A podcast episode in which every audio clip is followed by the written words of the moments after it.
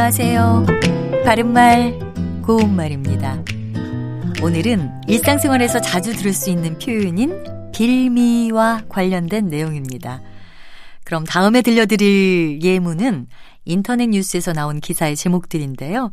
하나는 정확하게 사용이 됐고, 다른 하나는 잘못 사용됐습니다. 잘 들어보시고, 잘못된 부분이 무엇인지 찾아보시기 바랍니다.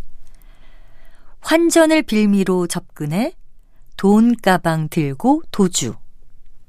한국 선수 치명적인 실수로 첫 실점 빌미. 네, 첫 번째 기사는 환전을 해주겠다며 접근해서 돈 가방을 들고 도주했다는 내용이고요. 두 번째 기사는 어떤 선수가 치명적인 실수를 해서 첫 실점을 하는 원인이 됐다는 내용입니다. 첫 번째 기사에서는 구실이나 핑계 같은 뜻으로 쓰인 것인데 이것은 빌미의 뜻을 정확하게 알지 못하고 잘못 사용한 예라고 할 수 있습니다.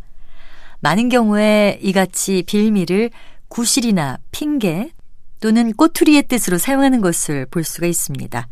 그런데 빌미는 재앙이나 탈 따위가 생기는 원인이라는 뜻이고요. 한자어로는 화근을 뜻하는 말입니다.